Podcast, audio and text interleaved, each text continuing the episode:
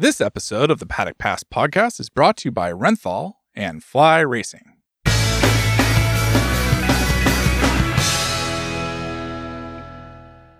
Hello and welcome to the Paddock Pass podcast brought to you by Fly Racing and Renthal Street. On today's show, we've got the second half of David's interview with Peter Bom. And uh, David, there's a, a, lot to get through with that interview, so we're going to keep our nattering to as short as possible. And uh, it was a really interesting first half of the interview, and you teased a little bit at the end of last week's show whenever you talked about the fact that for the second half of the show, we're going to look at all the changes to MotoGP for this year. And you mentioned the sprint races.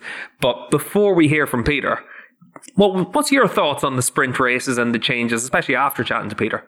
Um, I mean, the, it, it's going to be interesting to see how it plays out. Obviously, um, I mean, one of the things which Peter gets in, it gets into is the fact that uh, you're going to have to basically have like two motorbikes, you know, uh, because the demands for the uh, for the race are going to be so very, so very different. Um, that is going to be very interesting to see how that works out, how it affects uh, how it affects development. Um, obviously, it's just going to make qualifying even more important than it already is, um, and it's going to be make it's going to make um, I suppose the the, the the the tire use and the fuel use, the fact that there's going to be 12 liters of fuel for half distance instead of 22 liters for for for full distance, that's going to have an effect as well. It's going to be it's going to mean that, uh, for example, Ducati don't have to cut their power as much, and I think that's that could end up being quite a quite a major risk. Neil, obviously, we've been able to listen to the first half of Peter's interview, and uh, you extolled his virtues last week. I'd say you're looking forward to hearing the second half. Absolutely, Steve. Yes, um, a, a, wonderful kind of uh, manufacturer by manufacturer rundown um, in last week's show. And uh, yeah, as David says, we're looking at um, some of the changes coming up for 2023 in uh, in this week's episode. Um, and uh, yeah, I guess along with the sprint races, the other thing that uh, is coming in is going to be the the front tire pressure sensors, um, a United sensor, which uh, every manufacturer will run, and uh, it will be controlled because, as we found out, um, I think around about May, um, there were occasions this year that uh, certain manufacturers, certain riders were running tire pressures that were too low, and uh, they weren't being punished, um, and that's because that well, one of the reasons was because basically there was no sort of United uh, software or United sensor that was measuring this thing. So um, yeah, that's going to be interesting. It's going to be a real um, balancing act for um, for the teams and for the uh, the manufacturers to try and understand. Obviously, um, finding the front tire pressure is is completely the right front tire pressure is completely dependent on where you are on the grid. You know, it can differ uh, massively if you're kind of out front. You've got free air in front of you. You've got space on the racetrack. But if you're tucked in behind another couple of riders, it could be a, a total nightmare. Um, so yeah, I think that's going to be a, a massive thing. Um, and I think I heard that um, Ken um, Ken uh, from Suzuki, Ken Kawatsu, Ken Kawauchi, Ken Kawauchi, uh, was saying that uh, obviously he was greatly saddened by the fact that Suzuki are ducking out. But um, if there was one time that he had to, he, he would have to duck out. This was probably it because trying to understand and manage the front tire pressures next year, he thinks is going to be just a massive ask, massive headache for for everyone. So um, yeah, I think that's uh, it's going to be interesting to to see how that works out. It, it's funny you mentioned balancing because it's something that I talked to Peter about before uh, beforehand. I mean, I mean, actually balancing tires. Uh, a lot of uh, manufacturers may still decide they also want to use their own uh, sensors as well uh, because of the extra functionality in uh, in, in, their own um, sensors such as you know air temperature infrared to, to be able to to, ma- uh, to measure that. But then you're going to be running around with two different um, uh, tire sensors you know like a, a, tire pressure sensors in in your front tire um, or front maybe rear tire. Uh, and that means that's going to make uh, actually balancing tires and balancing wheels that a little bit more complicated because you've got all of this extra weight around in there well, let's balance out the podcast by taking a quick ad break. And then when we come back, we're going to hear from David and Peter as they wrap up their chat from last week's show as well. So we'll leave it from that as well for this week's show. So big thank you to everyone for listening to the Paddock Pass podcast. Big thank you to Fly Racing and Renthal Street for supporting the pod. And as I said, after the break, we're going to have the second half of our Renthal Street Sessions interview with Peter Bom.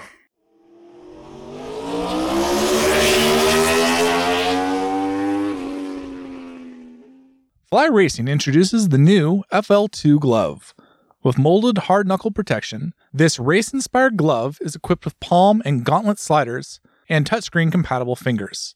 Available in three colors and sizes from small to triple X, the Fly Racing FL2 glove is the perfect answer at the perfect price. Check out flyracing.com to see more.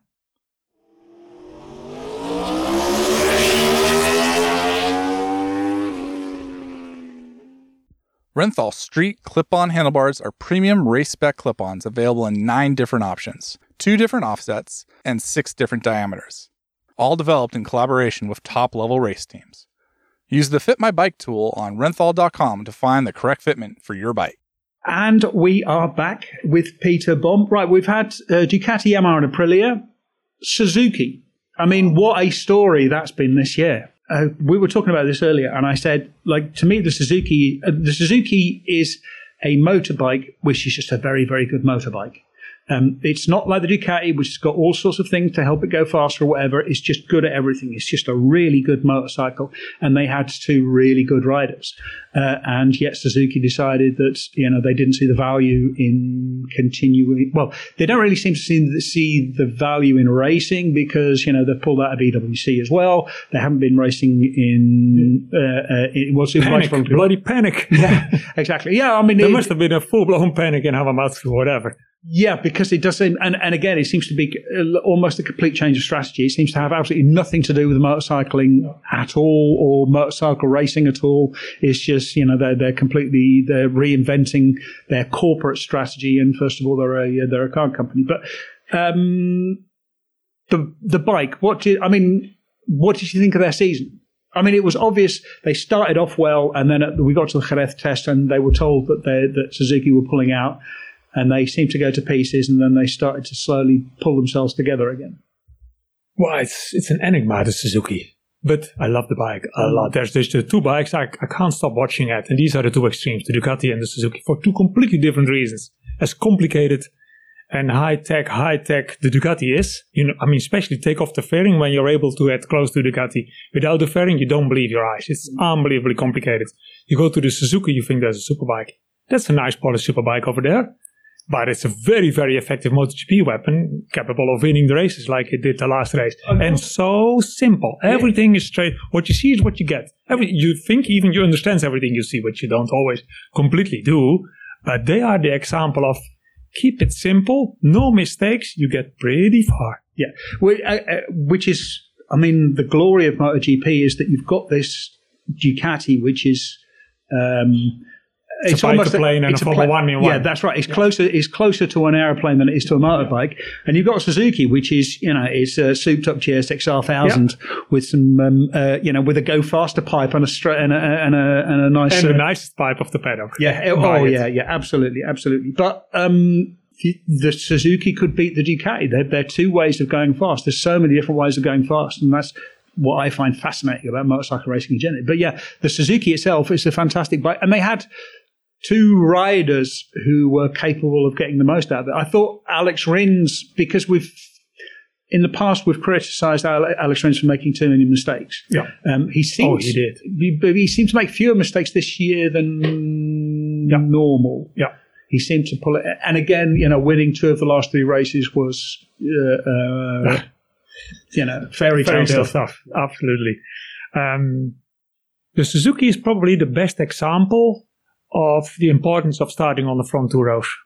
Because that's what they almost never did. And when, when Rins qualified himself on the second row in Valencia with a medium rear tire in Q2 because he ran out of SEF just at S tires, just of r- trying to get into Q2. Yeah. When you can do that with a medium rear tire, which he will race on Sunday, I knew he was going to be strong. But then he overdid. He was even better because you saw his start.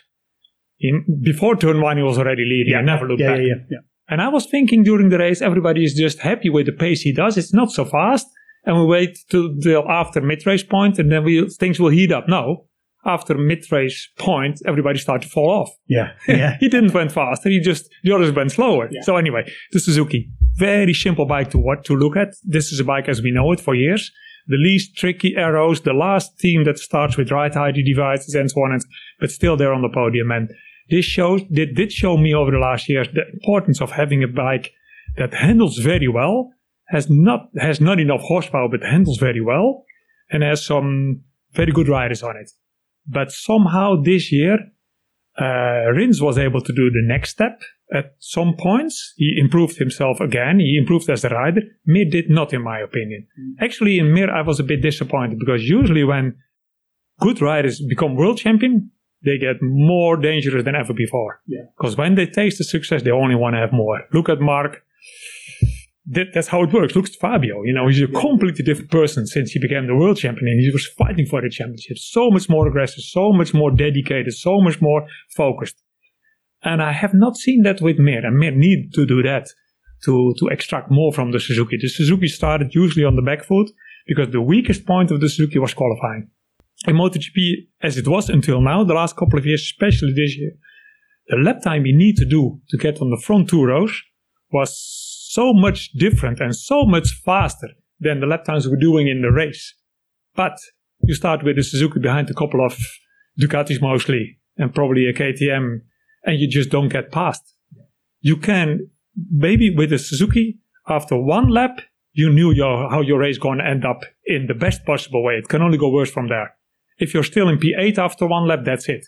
Yeah. If you're in P2 after one lap, you can finish on the podium probably. So, you know, it it just missed the, the the, the they missed something as a team probably to to do that extra half a second in qualifying because they were usually like three four tenths off the pace in qualifying and that makes a big step that that that made them lose one two rows and then the race is already very difficult because with the Suzuki just like with the Yamaha you don't overtake Ducatis that easily Ducatis have the straight and they close the door in the corner and that's it The, the, the other thing that the, both Suzuki riders said was um, there was an improvement in the in the Michelin rear tires. Uh, I mean, especially sort of like from from 2020, 2021, where you saw.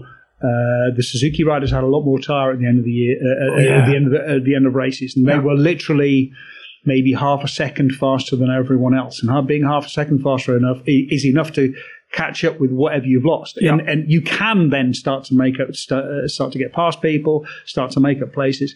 But this year, it just wasn't the, the difference between worn tires and and new tires was much much less. Yeah. Uh, that that to me was a big exactly a, a big difference because you know if you can only make up you know a tenth or two tenths, if you're two seconds behind, you just don't have a, the, the the the race isn't long enough. Yeah.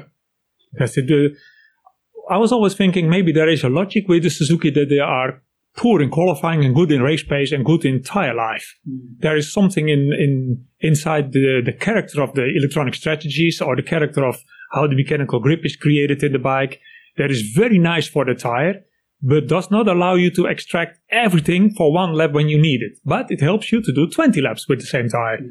But at some point, the other manufacturers catched up in race pace but Suzuki never made a step to do a really good qualifying. So, yep, and and that you can't afford that. You have to have more or less two bikes. Especially this year for me, it was.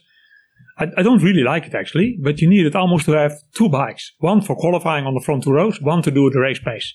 And again, Ducati with eight bikes, they always have two bikes.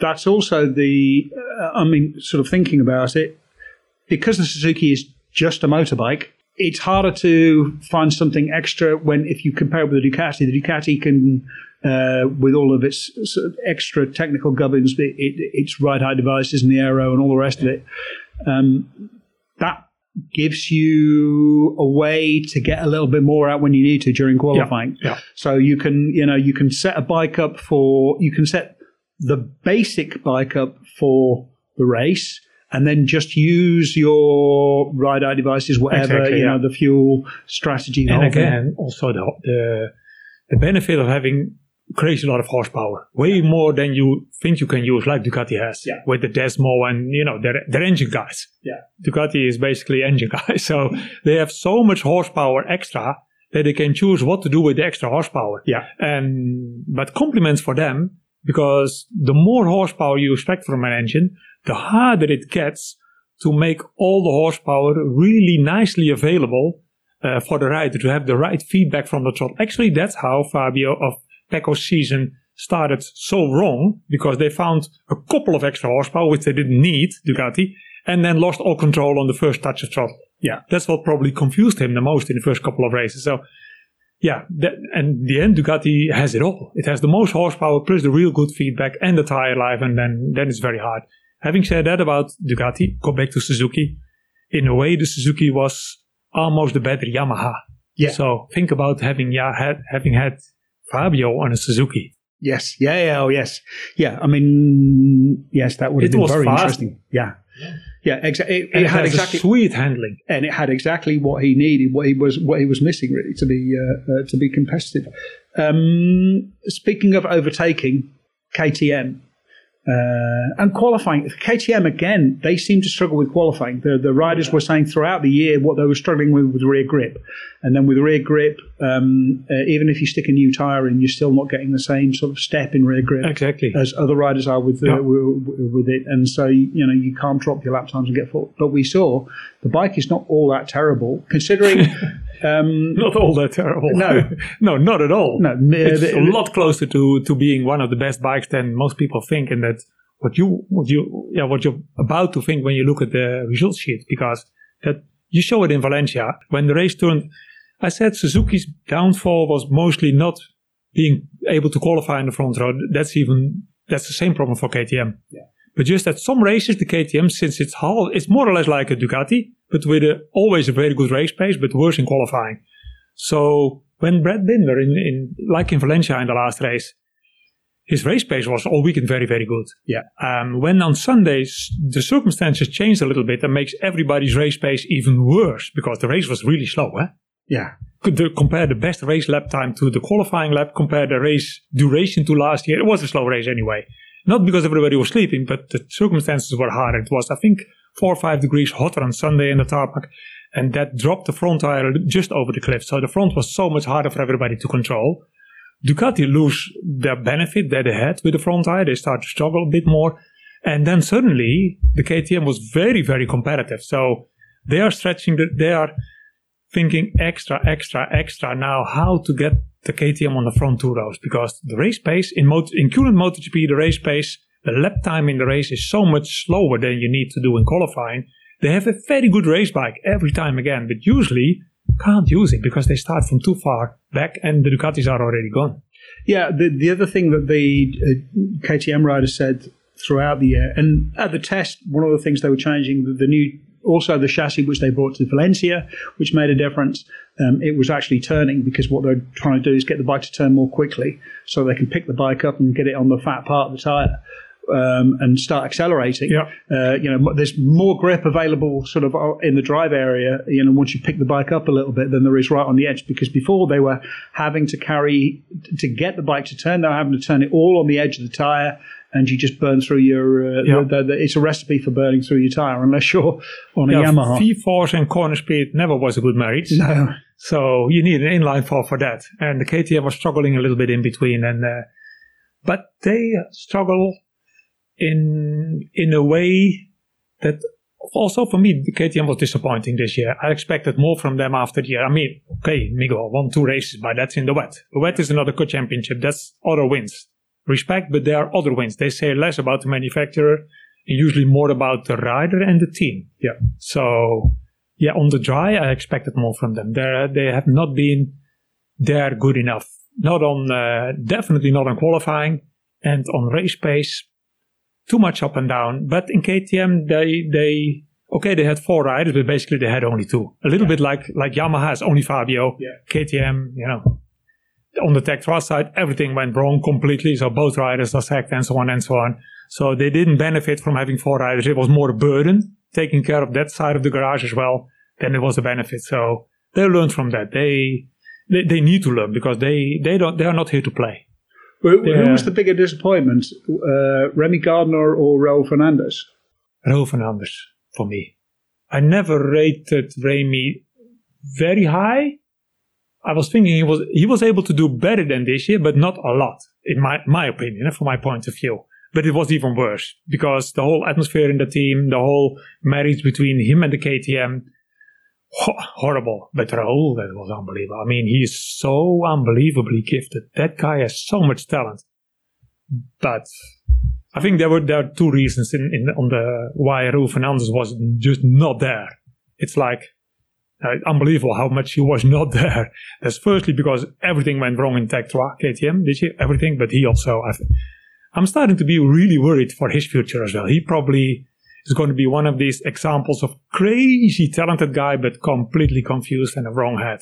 Yeah, because he, He needs to change a lot his attitude, his whole attitude, his whole way of living, his whole approach of racing, because everything's wrong with him at the moment. But unbelievable, what a waste! Because what a talent he was. Yeah, I mean, uh, how do you see? Because he's going to RNF. He'll be working with uh, uh, Wilco, Wilco Zeelenberg, um, Torleif. and Torleif, Torleif Har- Hartelman. They very, very smart people. They really know how to get the best. I mean, like if, Yeah. if you see what uh, what Wilco was able to do with with Jorge Lorenzo, who was a very Yeah, and Uh, then with Fabio, yeah. and now everybody wants to ride there because you know these guys knows how to make the life of a rider uh, not just easy but perfect. yeah So to extract the best from him, you Yeah, know, tell him when it's not good enough, but also tell him when it's good enough for today. yeah exactly. You know? Tell him what give them what they need Sounds to so easy, succeed. but it's not. And so everybody will have his best years at that team. yeah. So no pressure, Raul, but this year or never. Yeah. Do you think he's out if he's not? Uh, if he doesn't Well, would you, would you sign him for anything? I wouldn't have signed him for His this year. attitude at all. Yeah, I would have. I, I, I even not sure if I want to mention this here, but when uh, MCN asked me which rider I was thinking is going to be the Rook of the Year, oh, for sure, Raul Fernandez. Yeah, yeah, yeah. What he did in Moto 2 in his first year in Moto 2, you can't do that in your first year of Moto 2. He did. So you must be have a lot, a lot of talent and some riders' intelligence as well. But how how he just is, is nearly is able, or how he is now sort of killing his own career is unbelievable. How do you see that affecting? Uh, I mean, like because we've got Pedro Acosta coming up, uh, who's on the same similar traje- trajectory to Raul Fernandez. But probably in the same danger zone as well. Eh? We've heard him saying things. We've seen some attitude there. Yeah, but the, the, the other thing is that because whenever I go into sort of when you wander up and down pit lane during MotoGP, for example, um, there is the the motor the Motor T teams are just setting up, and uh, Acosta is already there. He's already hanging out with his crew. Oh yeah, he's he's already already hanging around with his crew, just like Mark always did, and- Exactly. and, other good riders. Yeah, Exactly. that's the good thing. Yeah, Yeah, to me that the way he he and Ajo, I mean, a lot of riders uh, own Ajo a lot, Yeah. but not all of them uh, didn't realize it when they were with him. And I think Pedro is one of them. he doesn't always like how Ajo think uh, Ajo is, Aki is sure that he needs to treat him because he, you have stubborn and you have really, really stubborn. Yeah. You know, it's not a team. The team doesn't need to prove a lot. Yeah. Pedro Acosta needed to prove something. But Within the third race, he was telling the press, oh, they don't need to tell me how to ride a bike. Well, they should tell you because you're not fast enough and you've got a lot of talent. You better listen. So he has an attitude as well.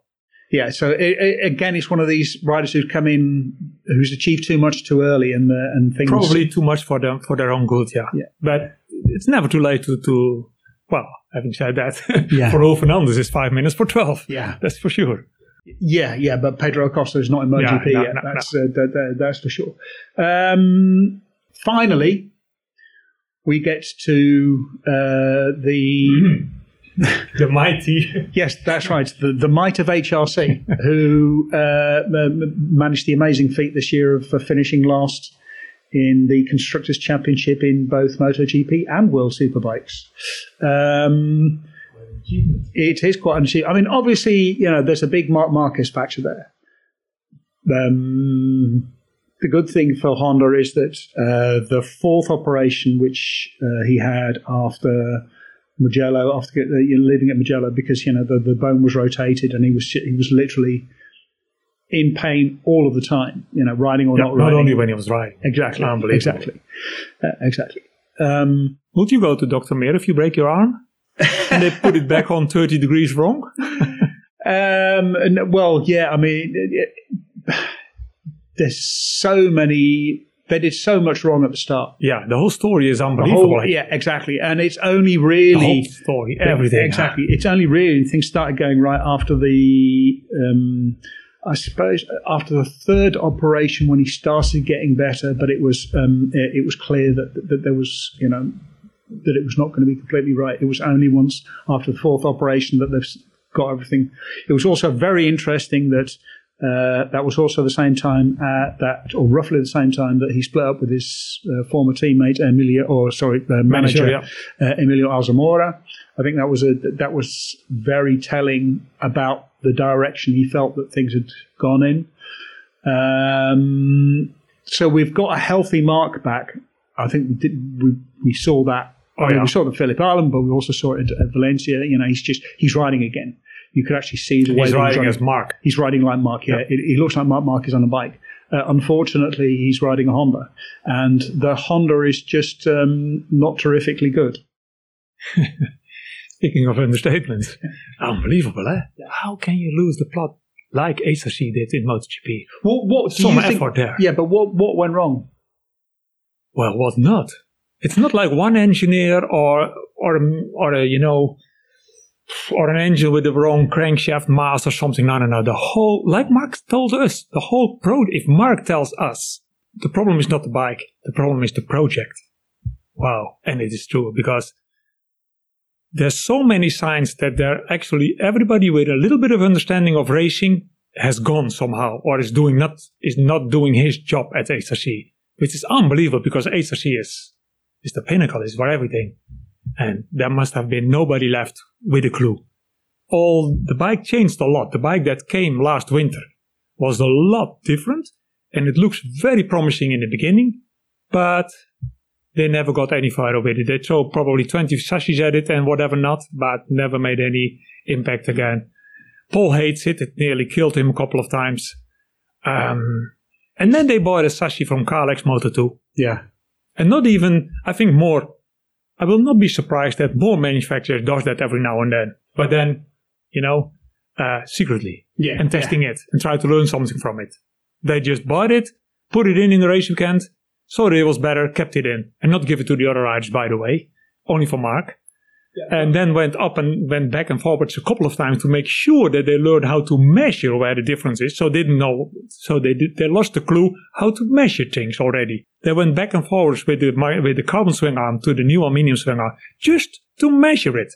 Usually the Friday was for Honda. Mark said Saturdays for me. Yeah. So on Friday he was trying all sorts of stuff just because Honda didn't know what they are actually having and trying to. They put a lot of extra sensors on the bike, which we never saw before. Yeah. Six axis sensors around the wheel pins and the middle of the chassis. It's like a new manufacturer comes and has to learn the game. yeah, Wow, but this is, we're speaking about Honda HRC. yeah.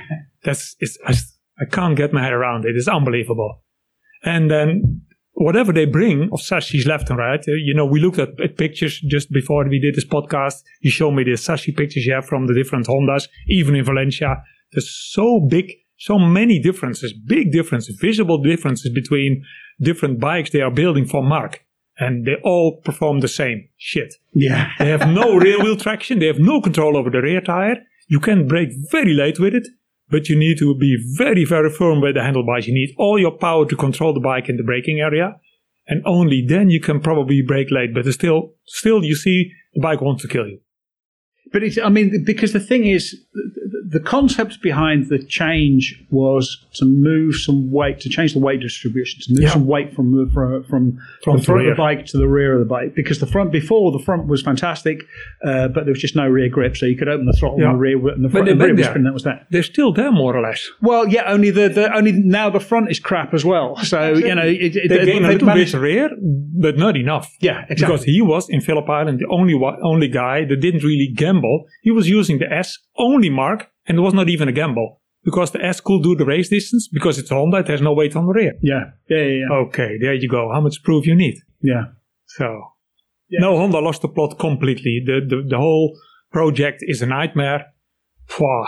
And you know, by the time that you and me see that things go wrong with Honda, that's usually already one year later than things really went wrong. Yeah. So, how quickly are they able to turn this super tanker ship and turn it around, point it in a good direction, and start going forward?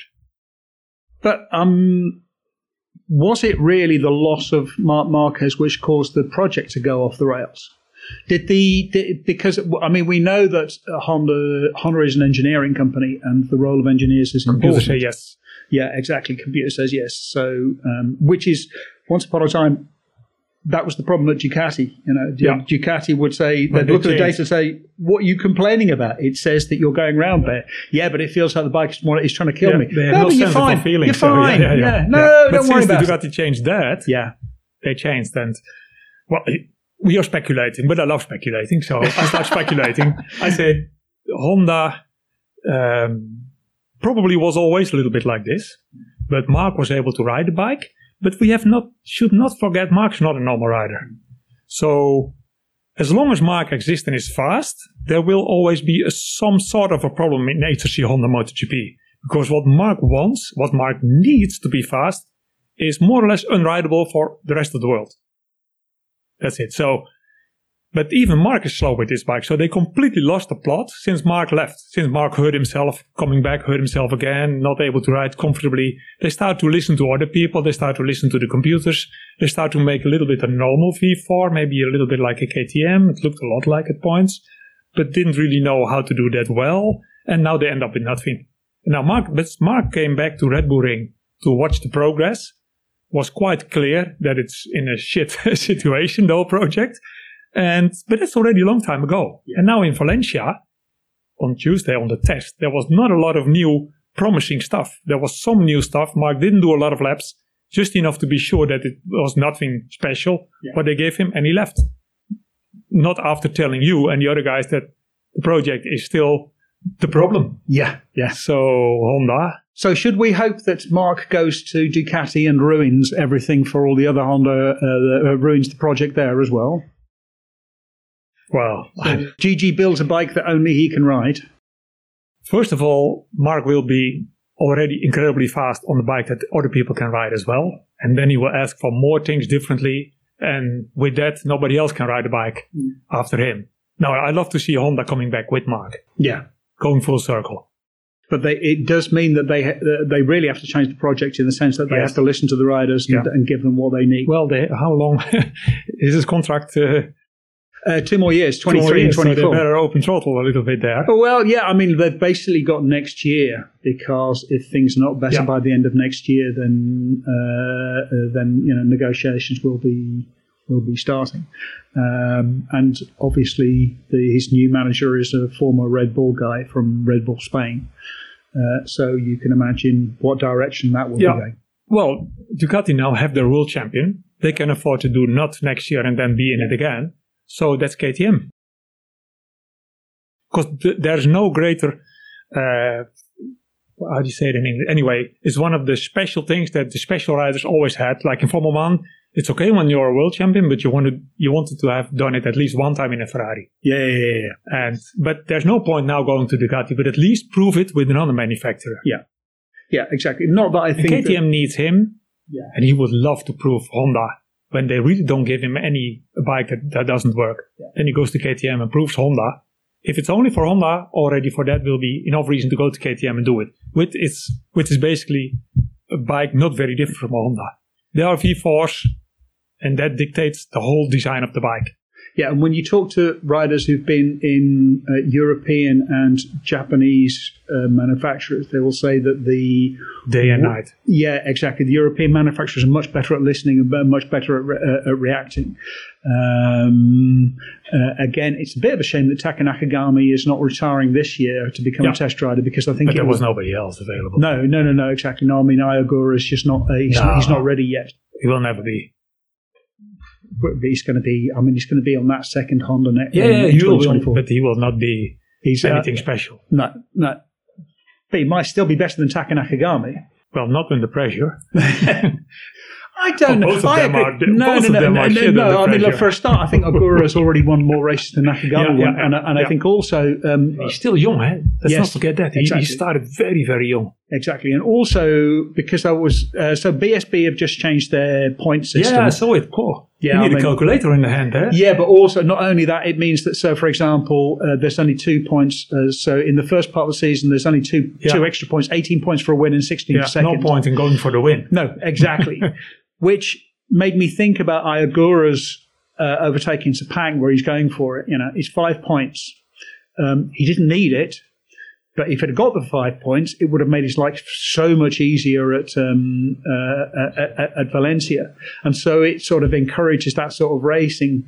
And I can like, obviously he crashed, so the decision looks terrible. But if he hadn't crashed, the decision would have looked like um, uh, uh, you know an incredibly brave and sensible move. So it's it's one of those things. Like you were saying about Fabio, you're right on the limit all the time. Sometimes you go a little bit over the limit, um, but if you don't go right over the limit, then you then you look like a hero. And if you do go over the limit, then you just end up looking really really stupid. There's been a lot of crashes from Ai Ogura that were just on the limit and they were just crashy, but not that one. Yeah.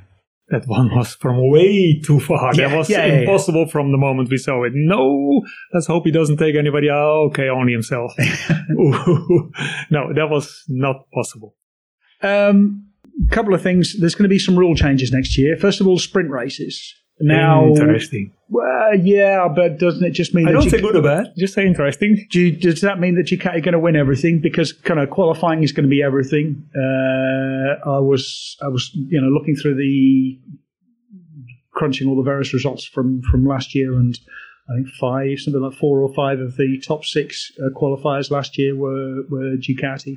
Ducati's particularly good in qualifying. and Exactly. They will help them a lot. Yeah, and you've only got Yeah, twelve. yeah, yeah, You've only got half race distance, so somewhere between ten and fifteen laps, uh, and um, you've got twelve liters of fuel instead of twenty-two. So you you know petrol is not going to be a problem. They've got you've got uh, fuel and therefore horsepower to burn. Uh, there's not going to be a special tire, so everyone's just going to be racing the soft, um, or the, the softest uh, softest compound available. So, how do you see sprint races? Yeah, you more or less said it yourself. Sprint race is probably for Ducati because they have the most horsepower, and normally you have to to turn down that horsepower a little bit for fuel consumption over race distance. But since for the sprint race we have one more liter in total uh, than we have for the full race, they can open throttle completely. So horsepower wise, they will have an uh, an advantage.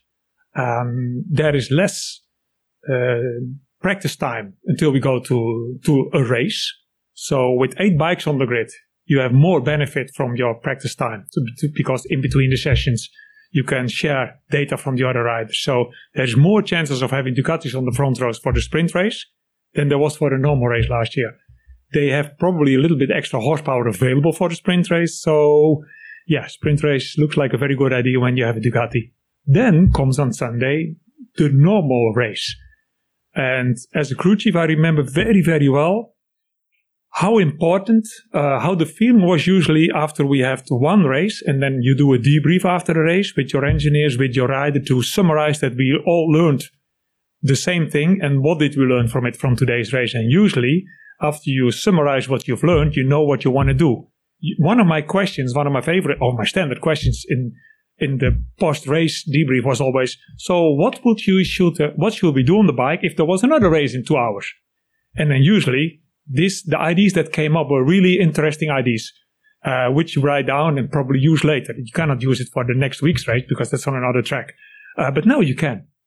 And what I'm trying to say with uh, is there is no no other way in the race weekend than the race. You learn so much in a race distance about your bike and your capacities as a rider because you're battling for so long with riders more or less your lap time. You're following them, you get overtaken by them, you overtake them. I've never seen riders coming coming in with such good feedback as after a race, which was usually pointless because that was the race of the weekend. But when you have two races, it's so helpful. So I expect a different second race and probably uh, think about Yamaha, which has again only one rider, I think, is doing everything by himself. But having to do, having done the sprint race for Fabio next year will help him to to fine tune the bike in the correct way for the race on Sunday. So he will probably be uh, benefit from the sprint race, lose in the sprint race, benefit from it in the ho- in the main race. If that makes sense to you when I explain it. And when you're with Ducatis winning the sprint race, you don't change a lot for Sunday, don't you? So So, will you you, you expect? So, Ducati will win the sprint race, and then the second race will be much more open because everyone Yeah. else will make a much bigger step Yeah. forward. yeah. But then again, the whole weekend will change a little bit with only two rear tires available. Uh, we will probably see less difference between somebody's qualifying performances and his race performances. Or say it in other words, uh, you've got more chance if you have a good race pace but not a very good qualifying pace. You can be more to the front because, like I said, with only two types of tires available, um, I don't think. I think the the the gap in the lap time that's possible in the race and in the qualifying will be smaller. So KTM, Suzuki is gone, but these type of, of bikes that struggle a little bit in qualifying could probably qualify quite well because that, ex- I mean, sometimes this difference is unexplainable between the qualifying lap time and the best race lap time. That's way too much. Um, you say that they've got less setup time, but on the other hand, if you're not having to work through three different rear tires, that buys yeah. you extra setup time because you know you, you you will go into a weekend saying, okay, we've got the because it'll be either soft and medium or medium and hard or soft and hard, whatever. It will be okay. We've got a qualifying tire, we've got a probable race tire. Uh, now we can just figure it out. Or we have two probable race tires, one for the sprint race, one for Sunday's race, and we need to do. And you have real problems. yes. And you have real problems with sprint races because yeah. Uh, I mean, if you want to race the soft, um, when are you going to you, you're going to you know you've got I think seven uh, uh, seven softs. Um, so you're going to want to put race distance oh, yeah, on there we go. Now it gets interesting. Yeah. Especially if you think that the soft that Michelin decided in March, because that's when Michelin has yeah. to decide the tires for the whole season. So they gamble. I mean, you can't blame them. if we arrive on a track and it's uh, the circumstances are quite different than Michelin expected, then probably your soft tire is still hard enough to do the main race. Yeah. So what you going to do? you don't have enough soft tires for that. So no, no, there, there, will be a little bit more gambling, which usually ends up being spectacular races. Yeah. Or un, un, can't predict it. Yeah. Yes. Yeah. Yeah. Exactly. Or again, when you're Ducati, you've got eight bikes on the grid. Yeah, you, it's everybody easier to, to figure out. Uh, everybody gets another task. Johann Zarco gets told exactly, to, to, exactly. to, test both tires. Exactly. Yeah, exactly. Look at Jack Miller, sometimes free practice four, usually not that fast, but doing doing the work. Yeah, yeah. Exactly. Yeah, you can do that. Yeah, Fabio not. No, no, no, no, no. Exactly. Um, the other change next year is uh, front tires. Uh, now, with, there was a lot of talk all year about front tire pressures. Um, ah, yeah, yeah, the pressure, the sensors. Yeah, so that we can have an official sensor um, which uh, I think you were explaining to me earlier. There is a it has two channels. One is open, which the teams can use to log, and another one which is encrypted, encrypted which is then uh, logged separately and uh, only the, checked by Dorna. Yeah, on, on, yes, yeah. only Dorna can can decode that yeah. uh, as an ex-programmer. I have Doubt my that. yeah, I have my doubts. or at yes. least you see it as a challenge. But anyway, this sensor that is next year the official sensor is um, um, how you say it. All the teams agreed that this is an okay sensor, and the way it is encrypted and so on, they agree with this procedure. So it is a sensor that 50% of the field is already using. It's the same sensor. It just does not send out one CAN stream. It sends out two CAN streams of data. One is, is encrypted, like you said. And that's how we deal with it. So then they can enforce the rules that existed. The rule from the tires don't change about the minimum tire pressure because that's what we speak about. Just uh, for the for the people who listen to this podcast, especially with the front tires of Michelin, it's usually quite beneficial to have a lower pressure in the front tire than is allowed as a minimum because the tire gets only better. And especially bikes that depend a lot on the front tire, like the Yamaha did, they used to struggle because the tire pressure that they needed to run was too high for them to really use the best of the tire. So there are rules, and these rules they say, for example, that during your best lap, that is your qualifying lap or your free practice lap that puts you in Q1 or Q2, you have to have at least one moment during that one lap that your minimum tire, your minimum tire pressure was legal. So 90% of the lap it can be too low. At just the end of the lap it has to be there. That's quite a gamble to do. And in the race it has to be at least 50% of the race distance you have to have that minimum tire pressure and not going below it. Tire pressure depends not only on how you start, but also the conditions. If you if you have a bike that doesn't relay a lot on its on its front tire performance to do the lap time, like a Ducati, and at the same time you're leading all race, then your tire pressure will not grow. Because the 1.9, which is the minimum pressure for the from Michelin for the front tire, is actually not a bad tire pressure. It's only the problem when your name is Fabio Quartararo. You're following a couple of Ducatis over the straights. Yeah. They have a hot, lot of hot air behind them, and you can't you cannot pass them for some reason at that point. After three laps behind Because a you don't of have 12 million horsepower. Exactly. After three laps behind the Ducati, that's that's where your front tire pressure goes from 1.9 to 2, 2.1. 2.1 is already completely shit. 2.2 you crash. Yeah. So either you give up, take 50 meters distance, take a deep breath, read a book, wait until the pressure drops again, and try and attack again. But then, then you can forget about the win. So especially the Yamaha struggled a lot. So for the Yamaha, it looks like the situation will be harder for them with, uh, with, with the same situation. Having said that, tire pressure also depends on the type of tire. You know, the story that I'm just telling you go from 1.9 to 2 to 2.1 only happens if track temperature is high and the tires we are forced to use, the tire that performs best is a relative soft tire. As soon as it's cold or as soon as we can use the hard front tire, then the hard front tire is less sensitive for hot air following a Ducati. And then we have an open race and everybody can do what they want. So it's not written in stone. It's not always, but usually it's the Yamahas that depends the most on the front tire and that will suffer when the front tire pressure becomes an issue.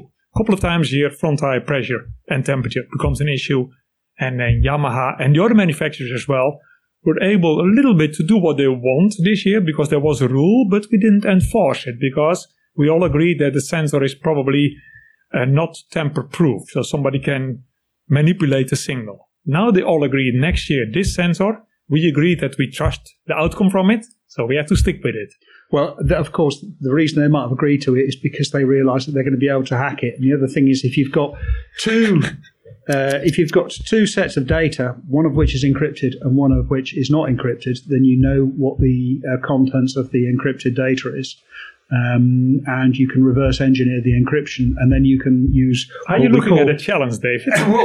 you use what you call a man in the middle attack, which is where you intercept the signal and then send the uh, send the re- re- Well, why will teams do that? It's illegal.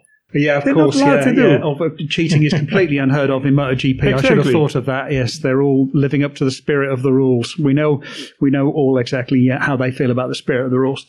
Um, I think that's more than enough from both of us. Uh, thank you ever so much, Peter. It's been an absolute pleasure. I've learned, uh, I've learned a lot as always. I Thank hope you, the listeners it's enjoyed a it as well. speaking with you. Thank you to our sponsors, uh, Fly Racing and Renthal Street. Um, make sure you go and check them out. They help make this possible.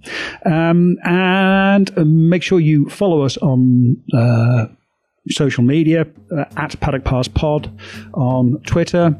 Uh, check out our Patreon page, uh, patreon.com slash Paddock Pass Podcast, where we've got lots and lots of extras, and there will be lots more extras coming along. Uh, so check that out. And uh, thank you for listening, and goodbye. This episode of the Paddock Pass podcast was produced by Jensen Beeler, David Emmett, Steve English, Neil Morrison, and Adam Wheeler. It was edited by Brian Burnett. Music is provided by The Liberty. All inquiries can be sent via email to team at paddockpasspodcast.com.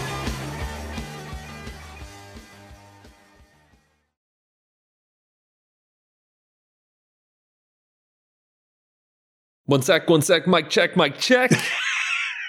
oh yeah, that looked great. We all looked like whoa, and then Neil was a good two seconds behind. But uh, that's a another problem for another day.